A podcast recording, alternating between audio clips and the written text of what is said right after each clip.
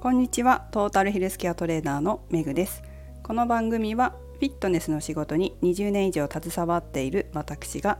独自の視点で健康やダイエットに関する情報を解説し配信する番組です。本日のテーマは肉食べようをお送りします。また暑い日が続いておりますが皆さんお住まいの地域はいかがでしょうか？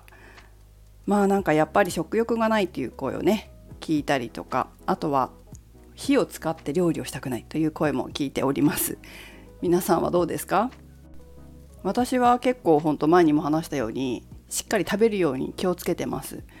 食べれてますね。そして今年は意識して食べてるっていうこともありますけどお肉を食べると元気になるなっていう感じがやっぱりするので肉を食べるようにしてますね。もちろんお魚も食べますけどお肉を意識して食べるっていうことをしてました。ただですねまあ暑さのために肉を食べないでいたという方の中にはやっぱちょっと体力が落ちてるというかエネルギーが出ないという方もいらっしゃるので皆さんも気をつけていただきたいなと思います。どうですかね？ちゃんとタンパク質お肉で食べてますでしょうか、まあ、肉の代わりに他の代用食品例えばソーセージだったりとかそういった何かこう代用になるようなもので、えー、摂取しているという方もいらっしゃるかもしれませんがやっぱりこう中に含まれている栄養素が違うみたいでちゃんと肉をね、まあ、豚肉なり鶏肉なり牛肉なりそういったものを摂取するのとやっぱり違うみたいですね。なのでま摂取しにくい時期かもしれませんけれども何か工夫をして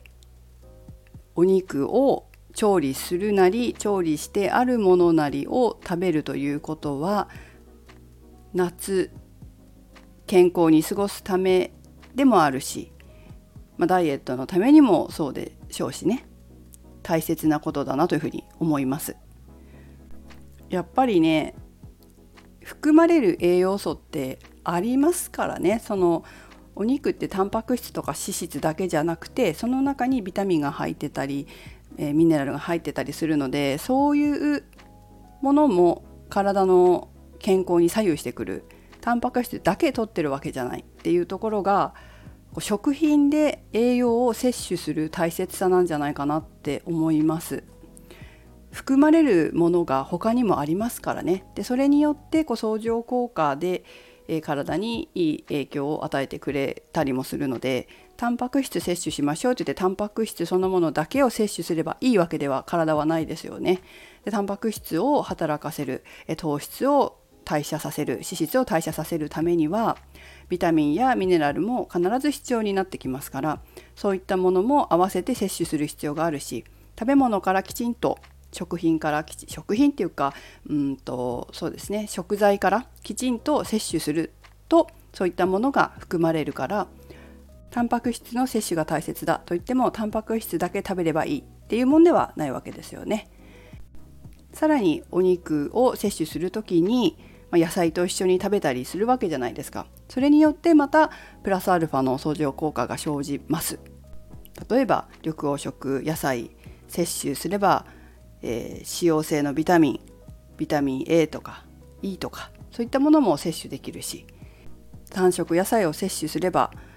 今度はビタミン C とかビタミン B とかそういう、ね、水溶性ビタミンっていうのも摂取できるので単体でタンパク質だけ食べるわけではなく他の副菜だったりとか副副菜といったおかずと一緒に食べるもしくは調理する時に一緒に調理するっていうことでさまざまなメリットが得られると思います。私はそういうことが大事なんじゃないかなって思いますけどね。もちろん今はそういうビタミンやミネラルを必要な分だけしっかり含んだ機能性食品っていうのもあると思いますけれどもまあそれもいいかなとは思いますがその時その時の自分の体の状態を考えて食材を選んでいくっていうところもまあ毎日できることではないかもしれませんけれどもなるべくやっていくということもいいんじゃないでしょうか。あとはちょっと忙しいとお弁当なんかもね活用してでお弁当も結構今って栄養バランス考えてあるお弁当もあるのでそういったところも考慮しながら中に何が入ってるかな野菜がたくさん入ってるかなとかお肉入ってるかなお肉も脂身のところばっかりじゃなくてちゃんと赤身のところも入ってるかなみたいな細かいかもしれないけどそういったこともこう考えながらお弁当も選んでいくとより効果的に自分の体づくりに役立つんじゃないかと思います。まあ、ちょっと考えるの面倒って思うかもしれませんけれどもこういったのも慣れてくるとささっとできるのでやっぱ慣れですよね。でもやらないと慣れないからちょっとずつちょっとずつ自分の思考を慣らしていくっていうことも大切だと思います。うん、めんくさいからってやらないといつまでもできないしだけどほんの1ミリでもいいからちょっと考えてみようってほんのね少しでいいじゃないですかほんの少し昨日よりも今日今日よりも明日少しだけでいいからこう成長させていくというか自分の思考も、うん、栄養のことについて考えていくっていうことも少しずつ少しずつやっていけばいいことなのでいきなり全部やる必要はないし完璧主義主義になっちゃうと前になんか進めないので一日ちょっとずつちょっとずつ考えるということに慣れていけばいいんじゃないかと思います。私もやはりこう今まで自分の思考パターン思考回路にないことをする時はまあ考えるということに対してストレスがかかるんですけれどもだけどそこで何も手にしない何もやらない挑戦しないと、まあ、そのままですよね衰退するのみですので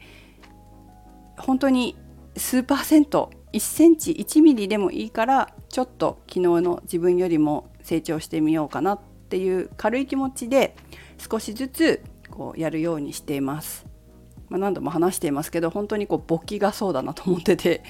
もう本当にこう亀の歩みのような簿記2級の勉強でしたけど最近はまあだいぶ理解もしてきて問題を解くのが早くなってきたんですねでもそれも 本当に日々ちょっとずつちょっとずつしか勉強できなかったので、まあ、1年もかかったわけですけどでも1年かけてでもこんなに分かるようになるんだなっていうのはやっぱり驚きです。本当何にもできなくて、まあ、5分こう問題解いたんだけど途中で眠くて寝たとかいっぱいあるんですよね。だけどその5分の積み重ねってすごいんだなっていうことは1年経ってまだ経ってないか。1年ぐらいかけてこう驚いているところです。だからそれと同じようにダイエットに関してもやはり日々の小さな5分の積み重ねって大きいんだと思うんですよ。同じでね。だからこうダイエットの食べ物を選ぶ時めんどくさい何も考えたくないっていうところからスタートしたとしても1日1分でも2分でも考えたら1年後はかなり違う自分になれるんじゃないかと思います。食べ物に限らずですけどね。ほんと塵も積もれば山となるって本当なんだなっていやちょっと実感しておりますけれどやっぱりこうやったことっていうのは裏切らないと思います筋トレもそうですけどねということで、えー、皆さんもしっかりと夏バテ予防のために熱中症予防のために工夫して食事を召し上がってください。お肉しっかり食べましょう。それではめぐでした。